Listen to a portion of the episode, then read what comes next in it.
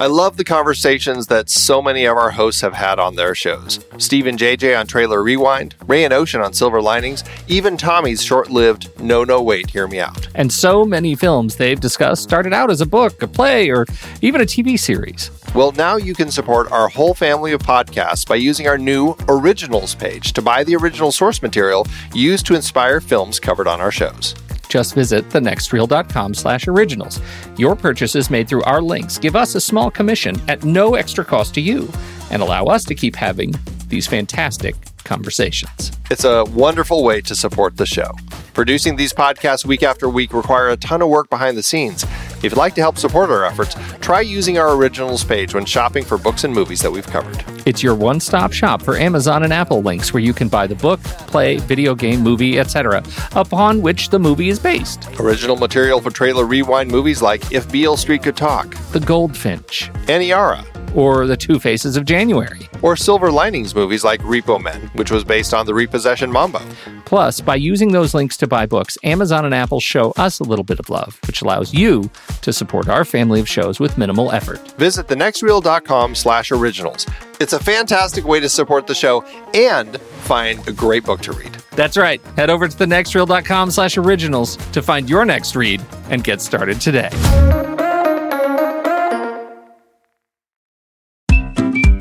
I've been podcasting since 2006.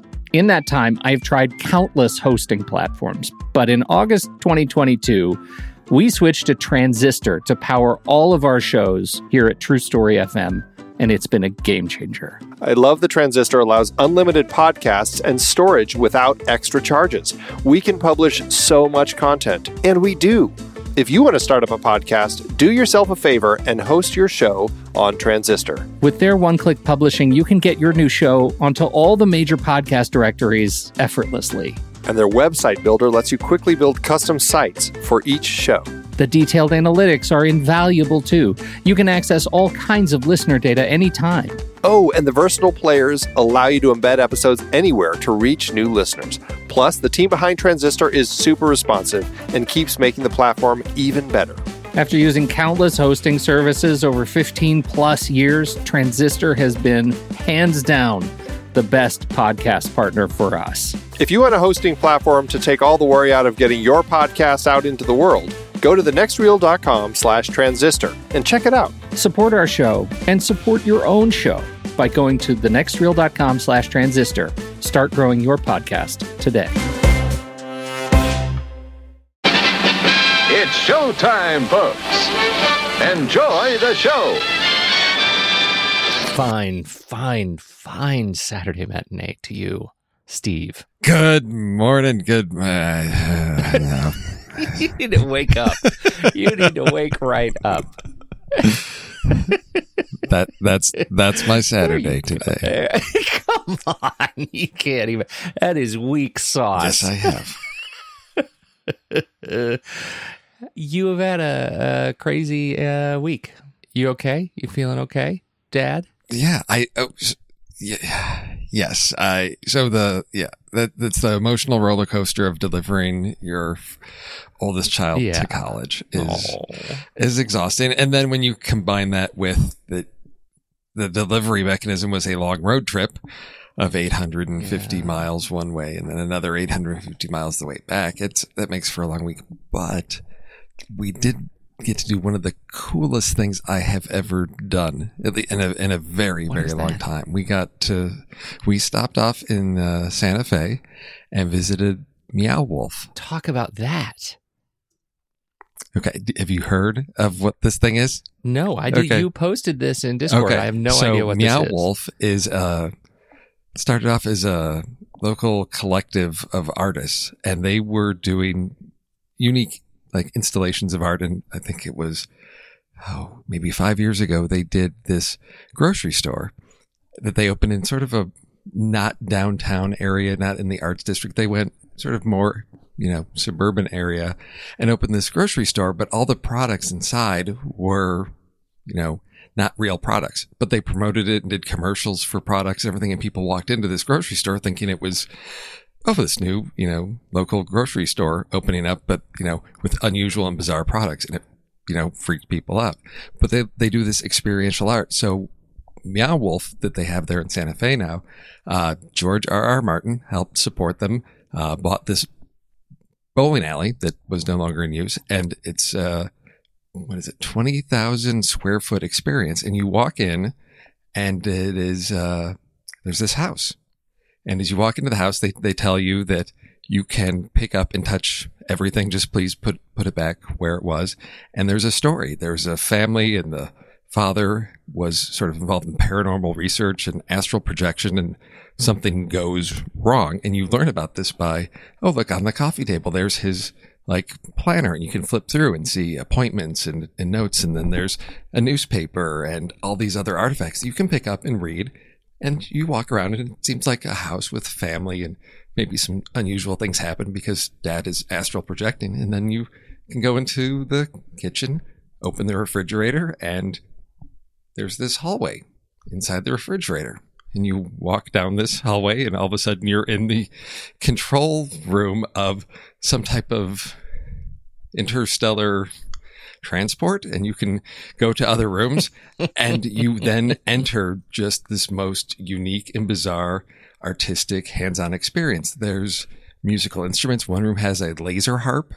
So there's laser beams as you pass your hands through and there's just strange rooms. There's there's rooms that are just really quiet like oh you can sit here and everything's sort of upholstered with like weird shag carpeting and fur or there's one room where it's very cartoonish everything is painted black and white and you just wander around through these different rooms and have this unique experience of all these things that all these artists have created for you to play with and interact with. I'm watching the Welcome to Meow Wolf video uh, as you say this, and it's silent. And you're describing things as they're going by, and I still have a hard time believing it exists. That is bananas. So there, it, it's extremely. I almost regret that I've watched this video. Like, oh, it's, I, it, I, it, it, barely, barely scratches I feel the spoiled, surface. Though, oh like, totally no. spoiled. Oh no, because I I'd seen it, but going there is completely different.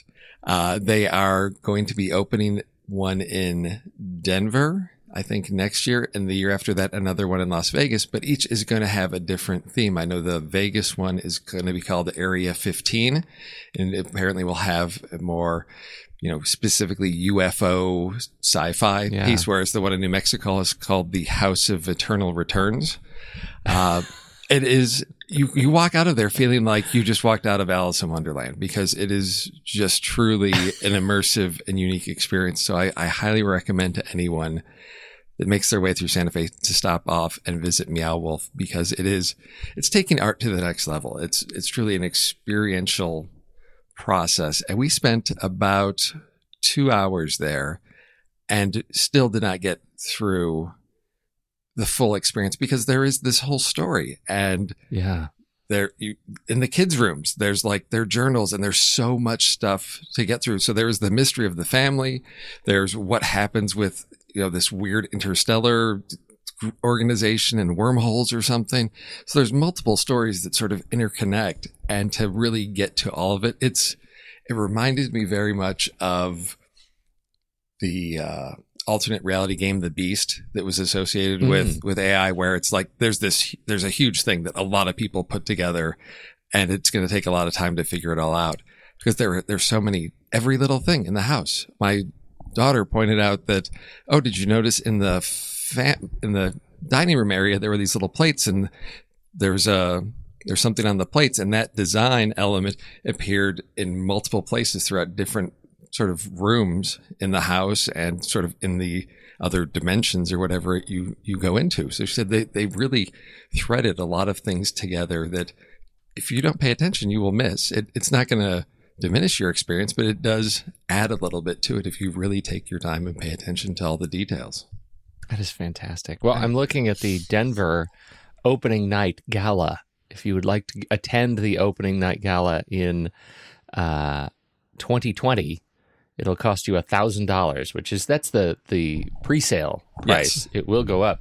If you would just like to go ahead and say, I want a lifetime pass, that's ten grand. well, that's, that's serious. That's life. Well, admission for us. It's just like fifty bucks. it was it was it was, like it was tw- like it's twenty five dollars for Oh, for 25. adults. Um, yeah, so you know the cost of you know going to the movies, buying popcorn, and you know Yeah, a few other things, and to know that you're supporting the arts was was the big that thing. you are really supporting the arts. That's what we're saying in Oh. Denver. If you pay ten grand, yes, I, it are. doesn't look like you can get a lifetime pass in Santa Fe. No, I think Uh, I, that looks like a special thing. I think it's probably something they're doing to get those initial you know startup costs covered. right, you know, right. you buy, sort of you know, there's your Kickstarter for you. You're gonna you're gonna buy in ahead and help fund this thing to get it going. But it that was sort of my cinematic experience for the week. Uh, so I'm, I'm still still recovering because there's so many moments that just resonated with me that there there were soundscapes in there that that keep coming back into my head just certain images that just really stick with me so that's Yeah. that, that's the highlight of my week That's fantastic. Yeah.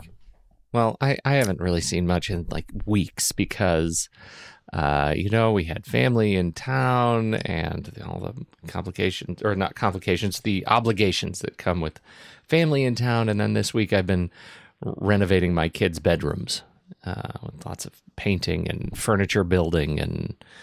I just haven't haven't been out, and so uh, plus I have been desperately trying to finish this season of The Magicians. I have one episode left, uh, but I'm watching it with my daughter, and she she works more often than I do.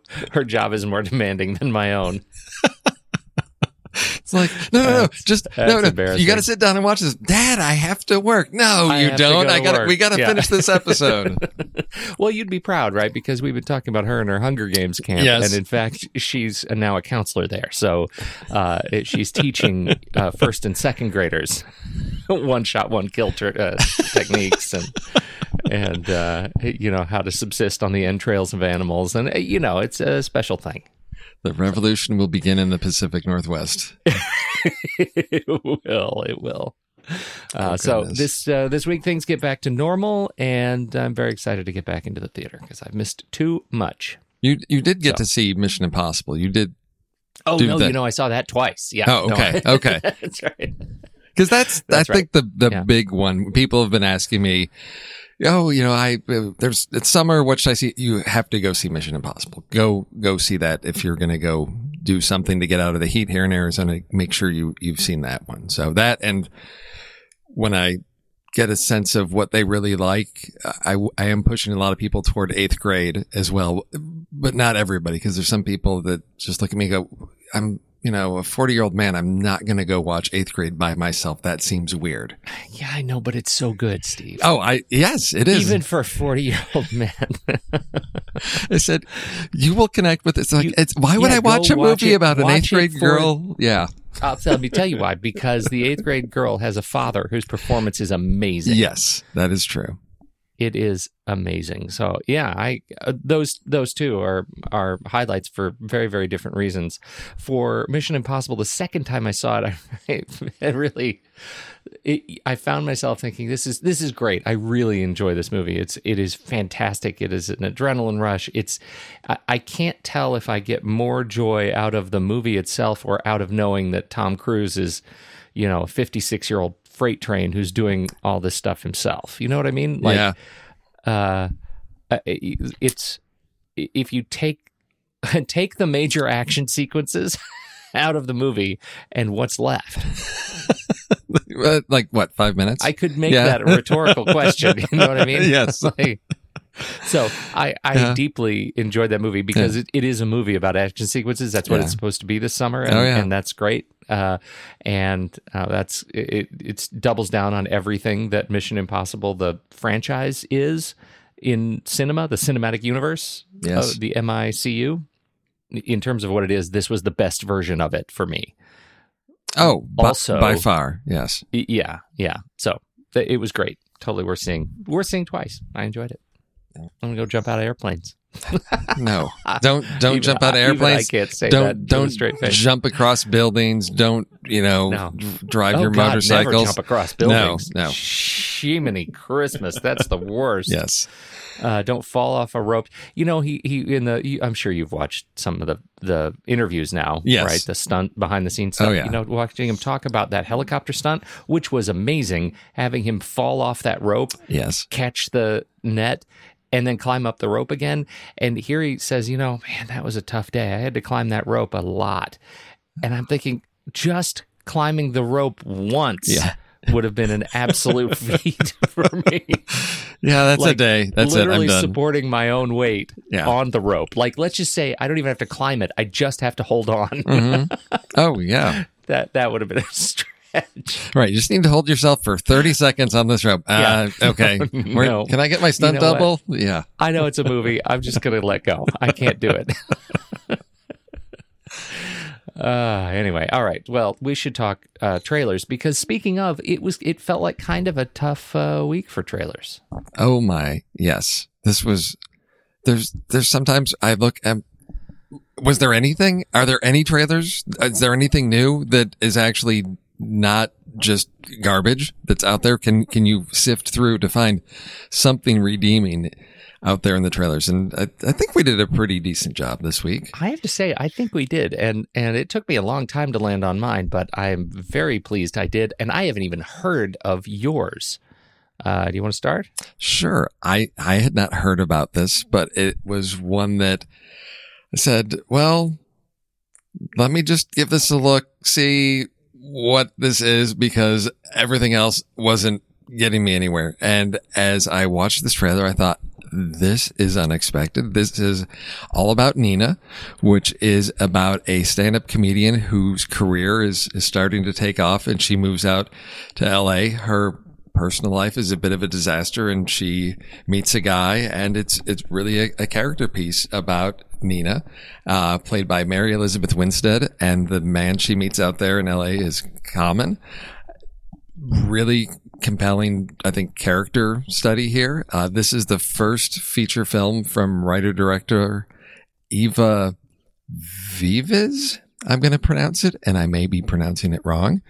Uh, this just, as I watched the trailer, I thought this is one of these unexpected discoveries. These are the types of movies JJ and I love to discover on Trailer Rewind. Uh, Oh, so you're planting. This is a plant. th- that's You're planting Yes. your own pick for Oh, trailer of- rewind. Of, course. this is one that I hope to because I will for, because this was so under the radar. I will forget about this six months from now, and then it'll show up on streaming, and I'll. Wow, how did I forget this? Because this is a movie that is not it was your own pick. it was my own pick and that's i'm setting myself up because this is not a film you look at and say oh this is going to be you know really big opening weekend no this is going to just sort of stumble around open small and some people will see it and they'll probably discover it on netflix or hulu or amazon prime down the road but these are these films that i, I really enjoy and for me particularly stand-up comedian when it is we've in our house have had lots of discussions about the challenges for women in the field of comedy and that it seems that the route that a lot of them have had to take is I really need to be vulgar because that's what is going to get attention. Whereas you've got guys can do like cleaner comedy and it can be really successful. For the women, it seems they really need to go raunchy and, and vulgar to get the attention and the laughs. Because if they play it clean, it's like, oh, she's a nice girl. That's not going to get them the attention and the fame that, mm-hmm. in that industry. So this one, I'm, I'm really interested. Just Mary Elizabeth Winstead is one of these. I really enjoy her work. I think she is really selective in the films that she does, but I'm always really impressed with what she delivers, whether it's, you know, crazy things like, you know, Scott Pilgrim or the trailer rewind Jay JJ did Fault, which was just a really small, like two character piece, intensive, uh, crazy sci-fi ish film. Uh, just love her in the, in the things she does. So I'm really looking forward to this one. Me too. And you know, I'll tell you, Common, uh, I was super impressed just with him in this trailer, and I, I, I feel like he's a guy I've, I've sort of written off as an actor, and then you start looking at his credits as an actor. And Yes. he's he is pretty amazing. And every movie that he's in, I find I say the same thing. You know that common, he's going to be something. He's already really something. Like he does some great stuff. I love seeing him in this kind of a movie. It is a different kind uh, of movie, and it it looks like when you look at the stuff that he's got in post production, uh, stuff that's completed, not yet let, yet released. Uh, it's it's just fantastic. I'm deeply looking forward to the hate you give uh, he's in that one um, he's he's just got a lot of really interesting stuff going on uh, and and he's one of those interesting actors where he doesn't like when he's interviewed he doesn't convey a whole lot of personality but his performances are uh, tend to be, um, I, I think, really strong. So uh, I'm I'm excited to see this one. Excited to see what they what they do and what he does opposite of. Oh, Mary, I like her so much. She's on your list of, of, of girlfriends you never met yet. Is that yeah, yeah, totally, totally. Yeah. Well, since Scott Pilgrim. Yeah. So anyway, I think it's great. I can't wait to see it. When's it open? It opens, well, it premiered at the Tribeca Film Festival back in April, and it is opening September 28th, and currently has a star ranking on IMDb of 7.8, which is very promising. And you beat me by point three. Yes, I know. I'm very excited about my trailer too, and mostly because I get to talk to you about it in particular. You're just spiteful. Not at all. Doesn't this look funny? I'm talking, of course, about the trailer for Arizona, a new comedy thriller, and it feels like um, the trailer makes me think of the Coen brothers. It makes me think of Lebowski, uh, even though I don't not as crazy about Lebowski, but this sort of Lebowski and um, uh, uh, son, you got a panty on your head. What was it? uh, the, there, there's just a lot of that sort of tone in this movie. Uh, it stars uh, Danny McBride and uh, uh, Elizabeth Gillies. Uh, I'm, there's another Yeah. one I don't know how to pronounce. Uh, one of my favorite uh, women in comedy. Uh, I'm who who am I kidding? She's one of my favorite people in comedy, just across the board. Kaitlin Olson uh, is in this movie. Rosemarie DeWitt, Luke Wilson, David Alan Grier, uh, Travis Hammer. This is a fantastic cast set in the midst of the 2009 housing crisis. This darkly comedic story follows Cassie Fowler, a single mom and struggling realtor whose life goes off the rails when she witnesses a murder. It is I I found myself just really chuckling at this trailer this morning. It was a redeeming light in a dark search for trailers to talk about on this show. I can't believe I haven't heard of it, and I just can't wait to see it. Uh, how did it strike you? Do you get the same vibe? Yes, exactly. And I'm I'm puzzled by the description because it you said it's a comic story that follows Cassie Fowler, a single mom and struggling realtor, but the trailer really presents this as Danny McBride and they're really playing up his character and his Oh, sure does. his yeah. his story of dealing with the recession and and all of that. But I so I think that's the challenge with this trailer is it's presented as Danny McBride vehicle, and that may not be what we get. But for me, there are still enough humorous moments in this trailer to know that this is going to carry those that darkly comic side. And if it is focusing on the mom as the realtor and the struggles, you know, of living through that sort of you know, financial crisis, it's it's a different movie. It's not going to be the laugh out loud, rolling on the floor comedy, but it's going to be one of these nice dark comedies that has something interesting to say and, and poking at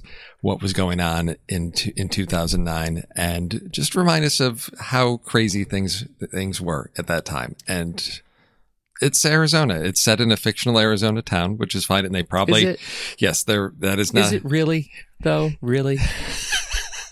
Well, I can tell you it's it's filmed in a fictional Arizona town because nobody shoots movies in Arizona. So even though this is called Arizona, I can pretty much guarantee you it was probably shot in New Mexico or California, not Arizona at all. Yes, I see. Fil- Filming location Santa Clarita, California. There, There you, you go. go. So let's one more strike for Arizona. Let's mock you in this film and again point out to everyone nobody shoots in Arizona because we are not a film friendly state. Oh, that's sad. It- Steve. it Single is. tear. It is, but Well, this one uh, is a 7.5 Yeah. on the IMDb Richter scale. when is this? when uh, when I when am I going to be able to go out and see Arizona here in Arizona? I, you'll probably have to go to California to see it. It's uh, it opened. It, it actually cruised through Sundance uh, in in January of this year. Um, it it's hits the Fantasia International Film Festival for our Canadian friends, or it actually already did. Uh, just a couple of weeks ago, 31st of July. So, uh, if, if you're in Canada and you've seen this movie, let us know how it is. And it opens in the United States ah, in a couple of days, August 24th. Uh, so it doesn't look like it's going to be opening wide, but we'll see. Those are the only release dates listed, and in this kind of proximity, I don't know. I don't know if we're going to get to see it. Maybe streaming only, but I it looks like something that's worth seeing. So It, it's the perfect pick. people who have seen it like it. Yes, and if it hit- doesn't hit a wide release, we may, you know, just throw this into upcoming trailer rewind because Yeah. this is this is one that uh, it, again, that's why I love doing these trailer picks for these smaller films to come back and revisit them and say, "Hey, this was really worth checking out. You probably completely missed this, but check it out. It is Yeah. it's better than you thought." You know, I've I've heard uh, people say that Arizona is the eighth grade of the 2009 housing crisis. So That's that's really wow. I didn't I didn't take, know. take that Yeah. for what it's worth. Let's do lists. Oh, okay. This was oh Andy. yeah, Andy and I, I had wasn't to, here. You're yeah, gonna you're gonna need to, to Oh. defend this. I well, when when you're dealing with, I love when you guys do a like franchise or extended series, but it just makes the list a nightmare because we're not going to do monkey movies because you've got like what seven of these things coming up, so we've got to hedge our bets and say, okay, what can we do that's not going to just totally hobble us for for the next few weeks? So how do we create some variety, some alternate choices for this? How can what what what else is going on in this film? So we we said, all right, let's let's come up with something that we can talk about for Planet of the Apes, and we ended up. I think this our final category that won was far ahead of everything else, and so this was social commentary in genre films which I love because when you are in a, a genre that allows you to tell a story, it was one of the things I love about, you know, Star Trek, you know, original Star Trek is Gene Roddenberry said, I'm to, I'm to do things. I'm to say things. I'm to point out some of the issues in society today, but I'm abstracting it into a science fiction realm. So it's not abundantly clear that I'm picking on something specific or really directly but if you learn how to read between the lines you can you can see what i'm saying about things and so that's where we went with planet of the apes and this is this is the list we are set with i'm looking forward to your woody allen pick that you're going to have on your list I, I'm I, I'm gonna go ahead and lay it out, Uh, Steve. I've no I've I've let go of that. I know you and Andy haven't, but I just need it out there. I I think I'm done. I I'm not. I tried. I actually tried this week, and I thought, you know, I don't wanna. yeah well it, it, the other option it, we could have ended up with talking animals that was our second runner up you know live action talking animal movies uh because we knew that we're, we're gonna need to bank that. I think for the last movie in the series yes when we've totally run out of ideas. And the, the third option Well- was third option was twist endings, but that you know, again, I think I think our uh, fans here picked social commentary because everybody knows there, there's going to be no surprises with twist endings. Talking Animals live action doesn't really, you know, there's not a whole lot there. So I think I'm hoping we had we don't have a lot of steals this week dealing with social commentary through genre films because for me there's a, a lot of really good films out there that that can fall into this category. So I'm I'm happy to you know. With, I with I had a feeling you would Yeah. be. Uh, this seems like a category right up your alley, and uh, since this is uh, your uh, this is kind of where you live, uh, Sensei, I hope you will teach me uh, the ways. teach me the ways of film uh, interpretation, uh, and you would Okay. start. Okay, so I am going to start with one that saw in theaters, and this was, I don't know, I love science fiction films and I always love walking into something new. And so in 2009, there was this South African filmmaker that released a movie called District 9. And I was thrilled with this. But as I continued to watch the story, I was just completely surprised with the fact that this wasn't just, oh, here's a, you know, we're using CGI, we're doing some practical stuff.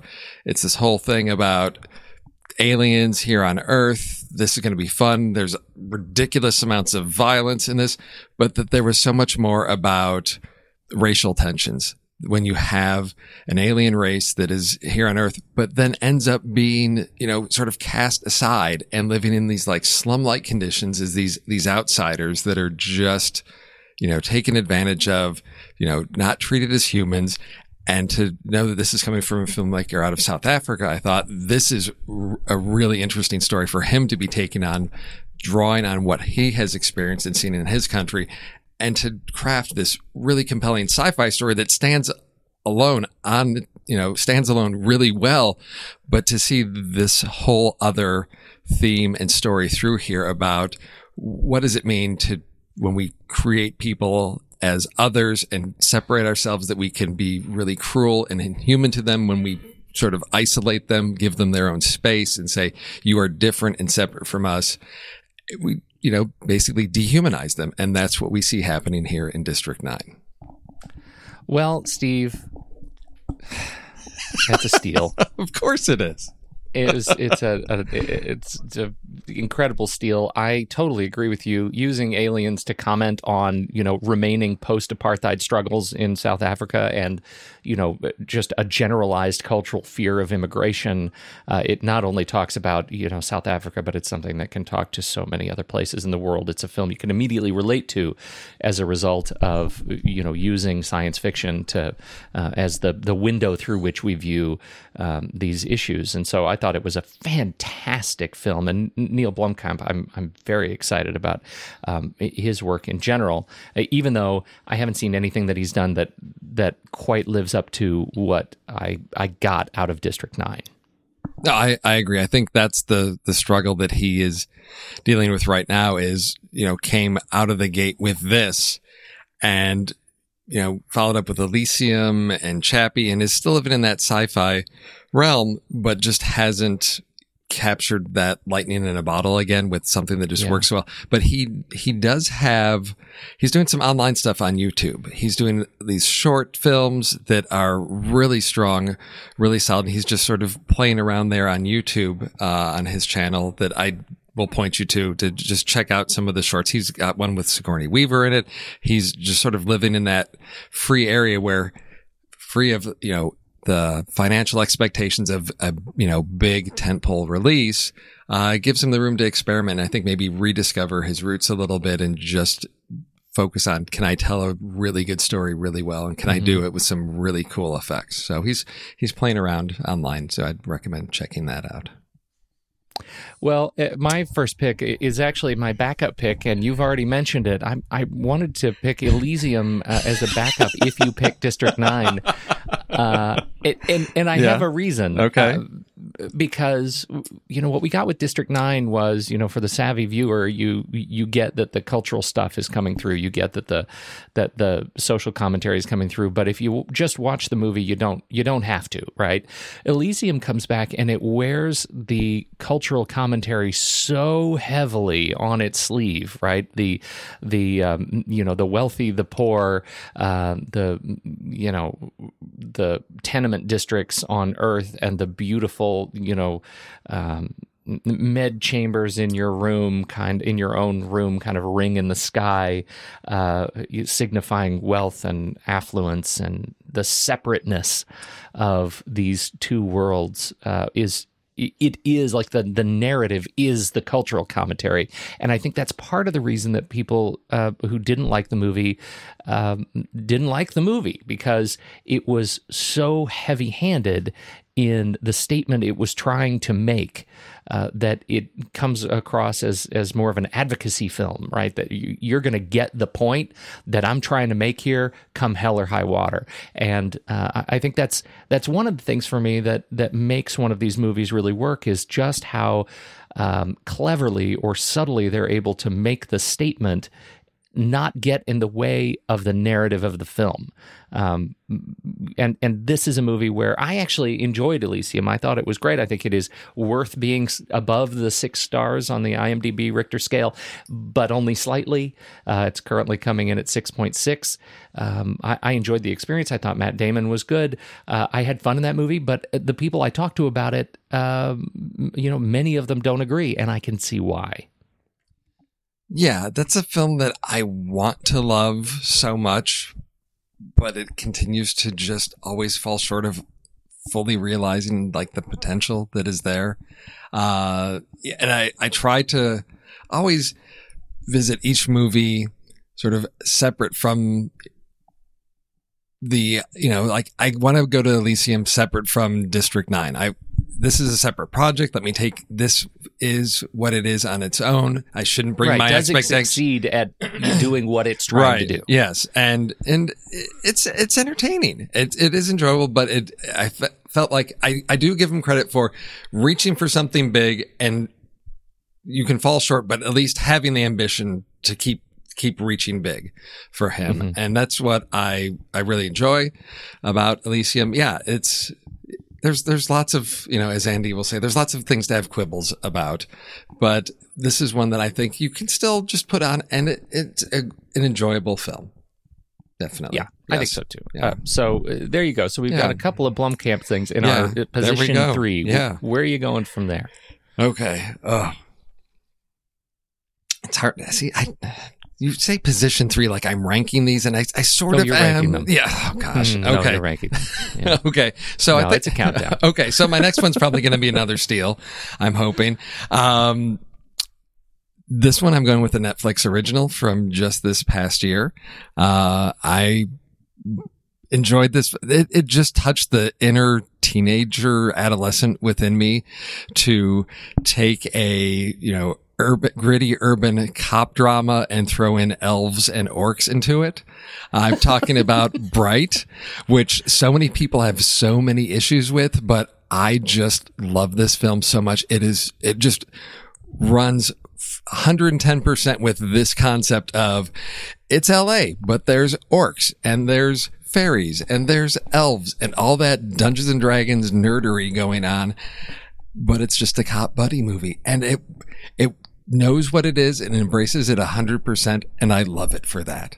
And the, the piece that works really well is the whole class system of you've got the elves that are like the really elite Hollywood, you know, moneyed, you know, power brokers up there. And then the orcs are basically your, your social outcast. That's your, you know, your, your gangs, your thugs they're the ones that have been just, you know, kicked and cast aside. And you've got Will Smith is this cop who has an orc as a partner because of a diversity program. And so he's dealing with these issues of I've got this social outcast that wants to be a police officer and I've got to deal with this. And just it, it works so well for me. I just really enjoyed it.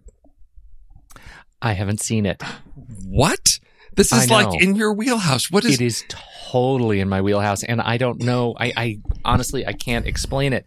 Uh, well, I, maybe I can explain it. I it came out, and there were people who immediately went and watched it. People who I trust, and they did not have as glowing a commentary about the film as you do, and so I kind of put it on the back burner, and I'm starting to regret that, Steve you're one of those people I also trust. And I feel like I need to go watch it, like take a break from the show and go watch it right now. Oh, yeah. This is what it's a perfect Saturday afternoon thing to just sit down and watch. And I think as long as you have measured expectations and know that, yeah, there's, it's not Oscar, you know, contender of like, wow, this is groundbreaking, but to know what it is and have fun with it. Joel Edgerton as the sidekick, uh, I I didn't recognize him. I mean, he just really morphs into this orc. And then you've got Noomi in here as this elf and there's magic and oh, so many great, you're, you're going to, you're to love this one. I'm, I'm Yeah, so, this feels like I, something I I, want to fly up there, sit down and watch this with you and just, well, actually watch you watching this to see how you, how you react to this one. Well, I'm going to put it on the list. Thank you for that. This is I want to go back in time a little bit to 1988, Oh, uh, and uh, we're going to talk about the most expensive anime film of its time.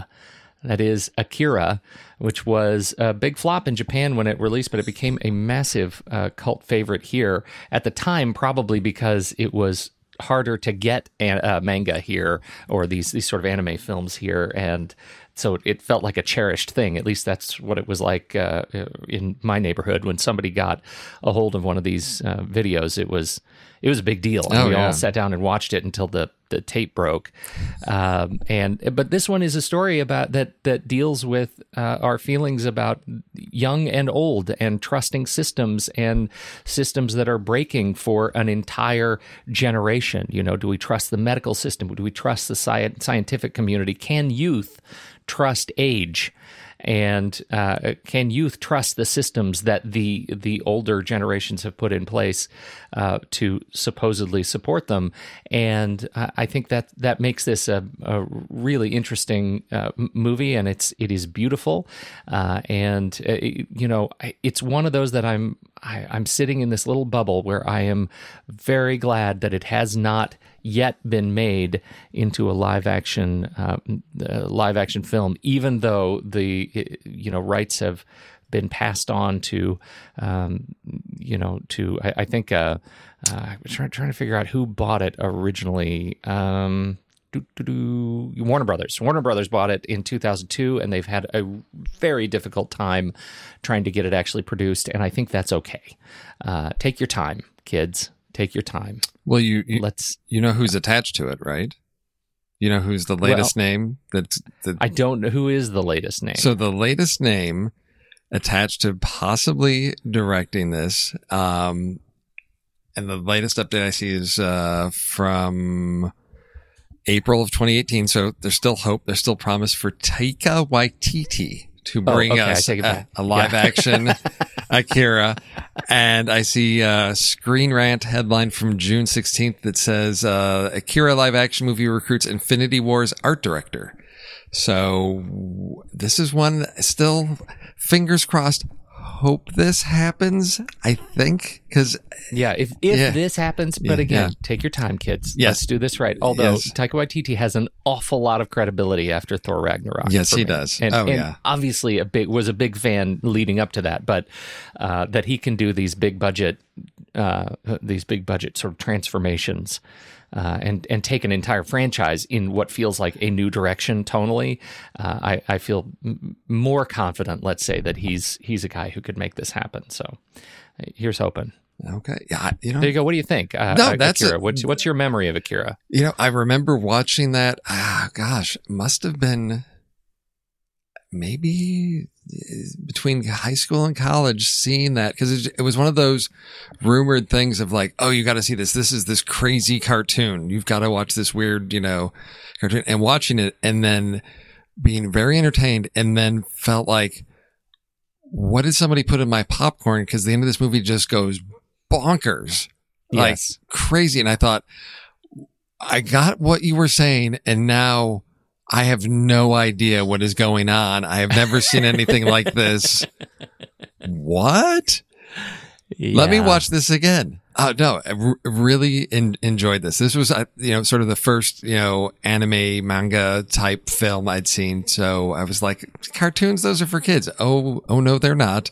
Uh, Yes, and just no, had, this- had a really good time and have sort of waited and watched to see if we get a live action version of this because I'm, I'm glad it's something that's happening now rather than 10 years ago, just so that you can capture that insanity very realistically. You know, that was the, the great thing about anime with films like this. You can do all these crazy things. You can do it in an animated world and, and take, let that imagine, imagination run wild.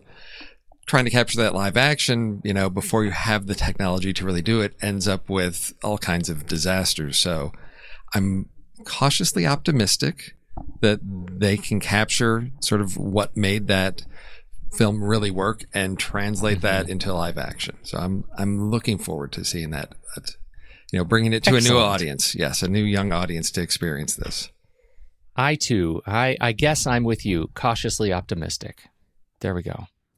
Uh, what's your uh, what's your final, your most important, your top super duper favorite pick on this list, Steve? There there were so there were so many that uh, could have been added to this list because as I said there there I love when films sort of tread in this ground but when it comes down to it the one that that completely caught me off guard when I saw it in theaters because I wasn't expecting it I'm going in just I'm going to watch this fun little movie with Legos and then Oh, all of a sudden it turns into this whole thing about when you've got the the the ah. master creators and you've got you know Will Ferrell is this dad who's like this strict rule follower of like no you've got to like do it by the plans. You can't be making your own thing with this that it was designed for this purpose. And it got in this whole issue about copyright and then you know f- you know free use and public domain and what you you know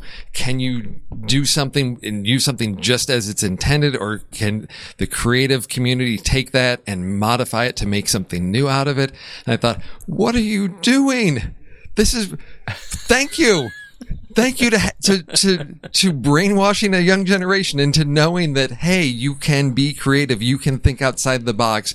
Just because the instructions say do this with it doesn't mean you can't have ideas that are unique in your own and and take things and sort of sculpt them to your needs.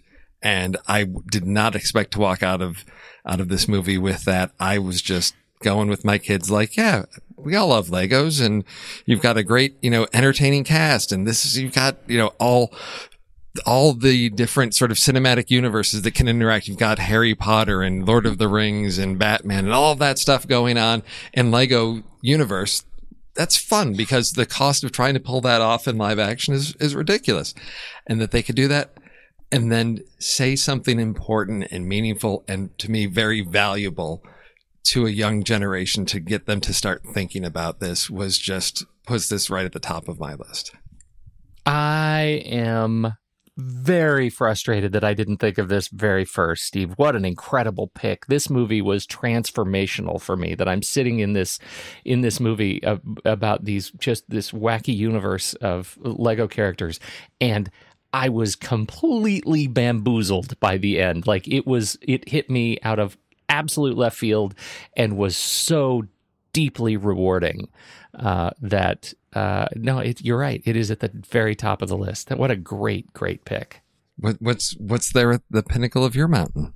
I I also struggle with this. I I struggled because I, it was so easy to find horror movies that that you know truck in this area. I mean, all pretty much if there are zombies in it, it's social commentary. Uh, Yes, yes, you know what I mean? Like, Yeah. uh, you know, and, and George Romero gets it twice because he put zombies in malls twice and Yeah. tells different social stories about both of them. yes. Uh, which is amazing. Uh, I wanted to talk about the Purge uh, because there's a massive uh, social story in in the whole Purge series, and that social story is different in all of the Purge movies, even if you don't like the Purge movies. Uh, of course, there's Avatar, seems low hanging fruit. Hunger Games. We talked about so many movies that that kind of truck in this vein. I want to, uh, but but I really wanted to stay out of uh, horror because it's not kind of my home turf. So I, I I wanted to talk about a movie that feels a little bit divisive, but uh, was generally incredibly high quality for me, and that is 2013 Spike Jonze film Her, which I think uh, approached um, uh, you know relationships and sex and our relationship with computers uh, with technology uh, in such a way that allowed it to tell a story and twist our understanding of what it means to have a relationship with an artificial uh, device with an artificial intelligence uh, in a way that was unique uh, and um, uh, you know, a story that we already sort of know where it's going because we've seen this story before, but to do it in a way that was fresh. uh, and and free us of some of the tropes that that we we get otherwise. On top of the fact, it was a beautiful movie to watch. I think Spike Jonze has a, a, a terrific eye, uh, a fantastic use of color, uh, and uh, that, that, made it just vibrant and rich and beautiful. And Joaquin Phoenix and Scarlett Johansson make a, a, a beautiful couple even though we never actually see her. So I uh, I really loved this movie, and uh, I for for my catalog of films that uh, you know that mean something to me, this this one was an important one. Uh, so what do you think? What do you think about her? Haven't seen it. because I just I really I really struggle with movies where it's I don't it, it's the curb your curb your enthusiasm issue I have where it's just really uncomfortable to watch like people that are just I have a certain type where it's like you can just watch it's like I'm going to show you like the most pathetic person ever and I'm going to put you in their life and I'm like I don't want that because it's like too too much. It's too it hurts me too much to watch somebody where it's just so much being put on them. They're this person struggling in life and things don't go their way and they're this miserable person, the person that you would ignore, the person that you don't, you know, you don't want to be that guy. Uh, everybody's living a lot of this in their life. It's like things go wrong and you're miserable. I, why do I want to spend two hours with this guy of who is so disconnected that he can't relate to people. He's falling in love with a, a computer, you know, operating system and, and what that says about people's inability to connect with each other. I'm like, where's the redemption for him? And I, I need to watch it to see that, but I don't know that I want to go on that journey with him because it's just Steve, you got to go on that journey with him. Come on, man. you've got to do that. You've got because you are you are painting a picture of a movie that does not exist. Okay.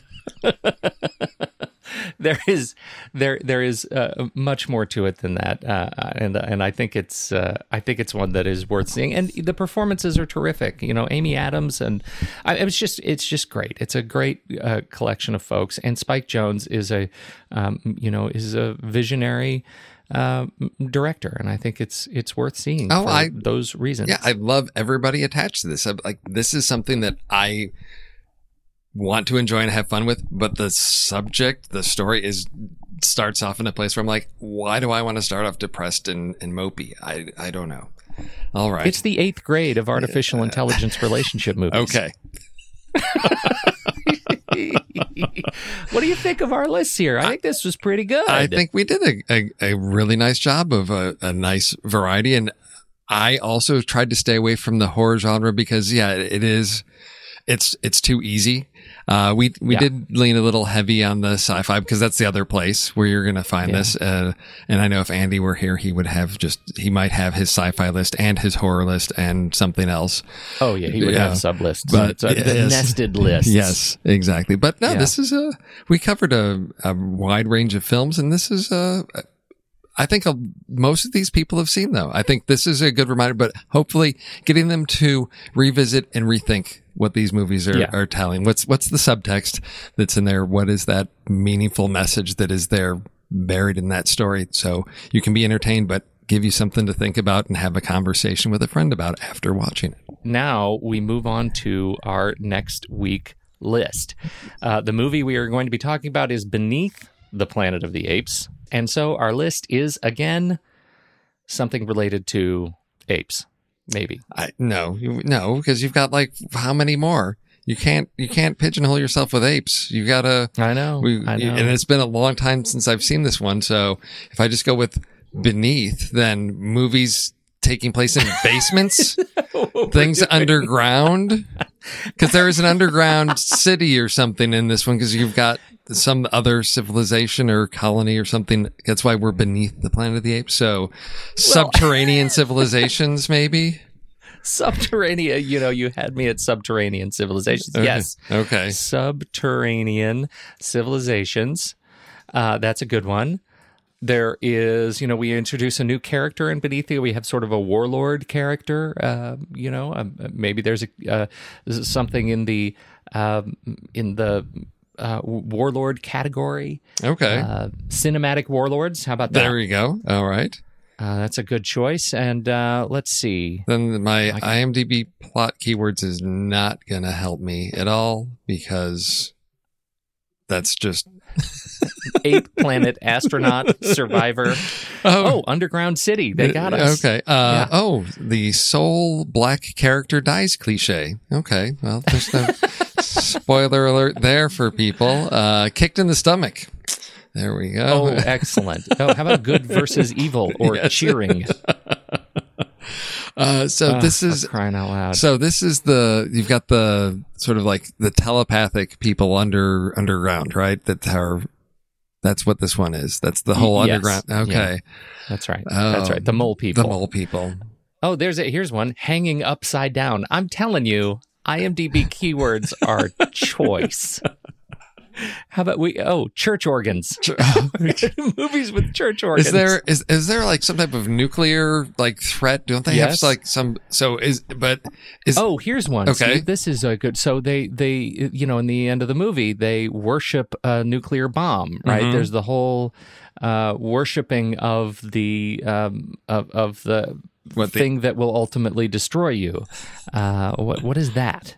I don't know. Um, That's so. So we've got like the future civilization that's worshiping like ancient technology, or or the destructive destructive technology. Yeah, yeah. because the whole oh oh you know what it is at the uh, there's the the we have to do the world ends movies Oh, okay. Like, end of the world End of the world movies. Okay. yeah yeah that that's the, the big that's the big twist spoiler Okay. everybody they blow up the planet You maniacs! You blew it up again.